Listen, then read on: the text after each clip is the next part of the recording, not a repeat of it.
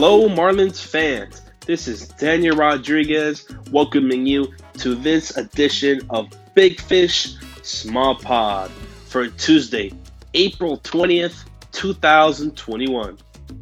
And for those of you who may be new here on the Small Pod, we like to give you all the information about the Miami Marlins for that particular day and all season long.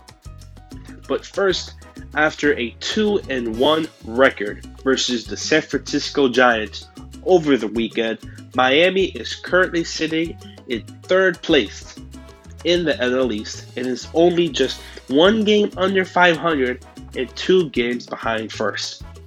But yesterday was an off day for Miami as they do prepare for a quick two game series at home versus the Baltimore Orioles, who are also in third place in their division. But from Miami, the biggest news of the off day was the announcement of Starling Marte heading to the IL with a rib fracture, which happened in the ninth inning of Sunday's game versus the San Francisco Giants. But the injury will keep Marte out of action for now five to seven days before being re evaluated.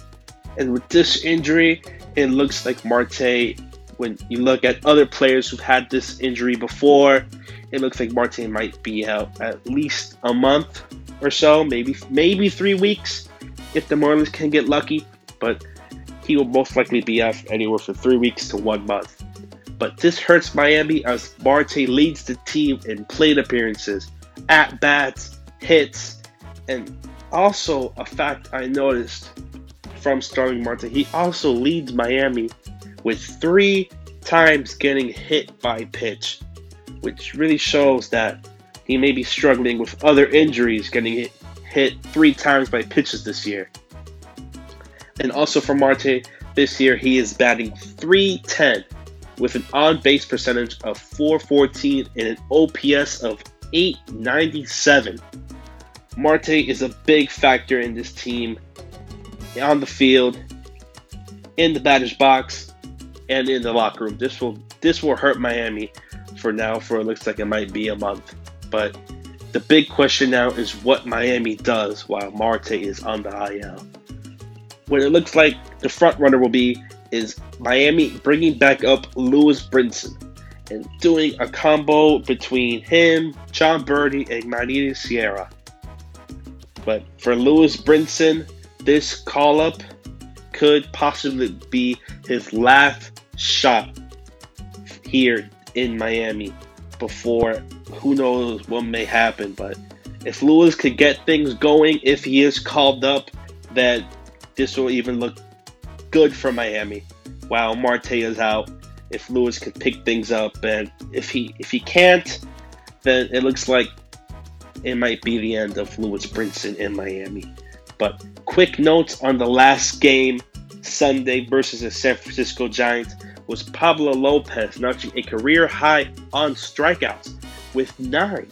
But of all nine of those strikeouts, well, all nine of them were changeups which is really great to see from Pablo Lopez. The focus every time we threw the changeup, you know, it's like think down, let the let the grip do the, the work, you know, all the basic stuff. You know, sometimes we have to go back to the basics. Sometimes less is more. At times I find myself trying to manipulate it too much. So today was just like mainly thing like be on time and execute it down. You know, we, it was part of our plan and we always kept it in our pocket and just try to execute it. And also the bullpen looked good striking out two as Miami looks on to Baltimore. Miami will start Nick Neidert, who is coming off a three earned run and five hit outing versus the Atlanta Braves, but he looks to turn it around versus former All Star and comeback player of the year, Matt Harvey, and the Baltimore Orioles. The game will begin tonight at 6:40 p.m.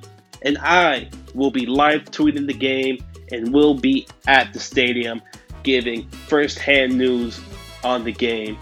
But first, make sure to like, subscribe, and share. And do remember this go fish.